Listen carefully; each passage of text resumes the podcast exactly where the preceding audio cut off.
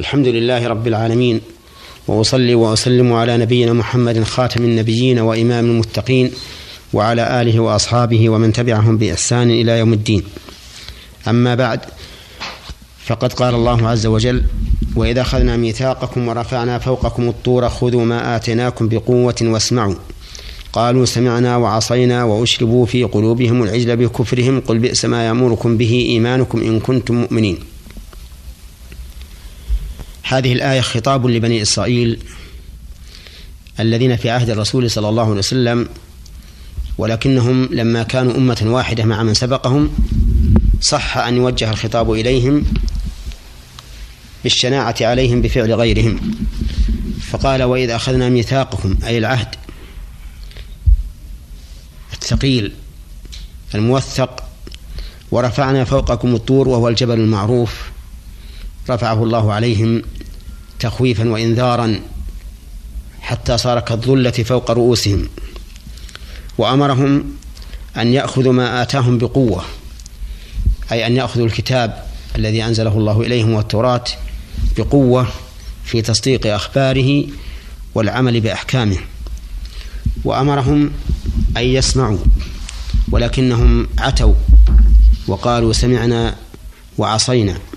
وكان الواجب عليهم وهم عباد الله الذين خلقوا لعبادته أن يقولوا سمعنا وأطعنا. وكان هذا العصيان والتمرد نتيجة والله أعلم لما أشرب في قلوبهم من حب العجل. فإن هذا العجل الذي صنعوه وعبدوه تمكن في قلوبهم حتى شربته أي شربت حبه بسبب كفرهم بالله عز وجل. فهم لما عدلوا عن الحق عوقبوا بال بالإغراء بالكفر لأن القلوب إما على حق وإما على باطل فإذا انتبه الحق ثبت الباطل.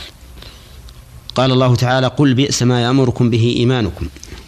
أي بئس الأمر الذي يأمركم به إيمانكم من عبادة العجل والطغيان والعتو إن كنتم مؤمنين.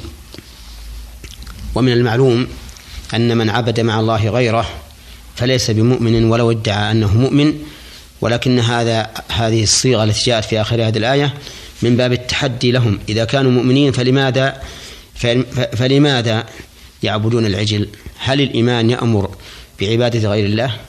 لا. في هذه الآية الكريمة إضافة ما إضافة إلى ما سبق من قبح أعمال بني إسرائيل المتكرر. ومن فوائدها أيضا قدرة الله عز وجل حيث نتق الجبل فوقهم كأنه ظلة مع أن الجبل من الرواسي.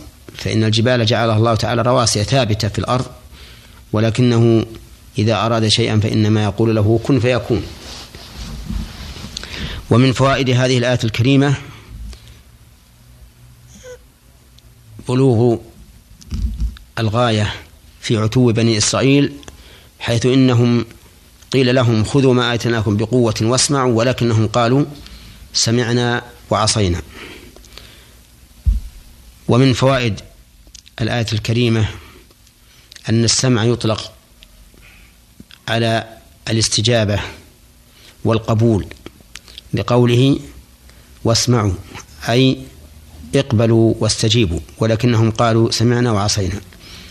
ومن فوائدها وجوب الأخذ بالقوة بقوة فيما نزل على الإنسان من وحي الله وأن لا يقابل هذا الوحي بالكسل والضعف.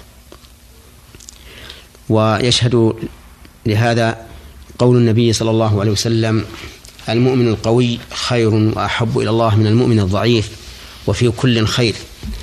احرص على ما ينفعك واستعن بالله ولا تعجز. وإن أصابك شيء فلا تقل لو أني فعلت لكان كذا وكذا ولكن قل قدر الله وما شاء فعل فإن لو تفتح عمل الشيطان. ومن فوائد هذه الايه الكريمة أن الإنسان قد يبتلى بحب الباطل إذا أعرض عن الحق لقوله تعالى وأشربوا في قلوبهم العجل بكفرهم. ومن فوائد هذه الآية الكريمة إثبات الأسباب لقوله بكفرهم فإن الباء هنا للسببية. ومن ومن فوائد هذه الآية الكريمة التحذير من رد الحق وأن الإنسان قد يبتلى إذا رد الحق بمحبة الباطل حتى يبقى عليه. وقد حذر الله سبحانه وتعالى من هذا بما ذكره في قوله تعالى ونقلب أفئدتهم وأبصارهم كما لم يؤمنوا به أول مرة ونذرهم في طغيانهم يعمهون فإن الإنسان إذا رد الحق ولم يستجب له من أول الأمر فقد يبتلى بأن يقلب الله تعالى قلبه وبصره حتى يكون في أمر مريج. ومن فوائد هذه الآية الكريمة تقبيح ما ذهب إليه هؤلاء من محبة العجل وعصيانهم وكفرهم لقوله قل بئس ما يأمركم به إيمانكم إن كنتم مؤمنين. ومن فوائد هذه الآية الكريمة أنه ينبغي عند المحاجة أن يسلك المحاج ما فيه التحدي لخصمه حتى يتبين قدرته على المدافعة لأن مقام المتحدي أعلى وأقوى من مقام المتحدى. وقد جاء في القرآن الكريم كثير من هذا النوع. أعني من مسألة أعني التحدي أي تحدي الخصم حتى يتبين عجزه وأنه ليس على حق. من ذلك مثل قوله تعالى وإن كنتم في ريب مما نزلنا على عبدنا فأتوا بسورة مثله وادعوا شهداءكم من دون الله إن كنتم صادقين. ومثل قوله تعالى أم يقولون تقوله بل لا يؤمنون فليأتوا بحديث مثله إن كانوا صادقين وغير ذلك من الآيات الكثيرة التي فيها تحدي الخصم حتى يتبين عزه وانقطاعه. وإلى هنا تنتهي هذه الحلقة وإلى حلقة قادمة إن شاء الله. والسلام عليكم ورحمة الله وبركاته.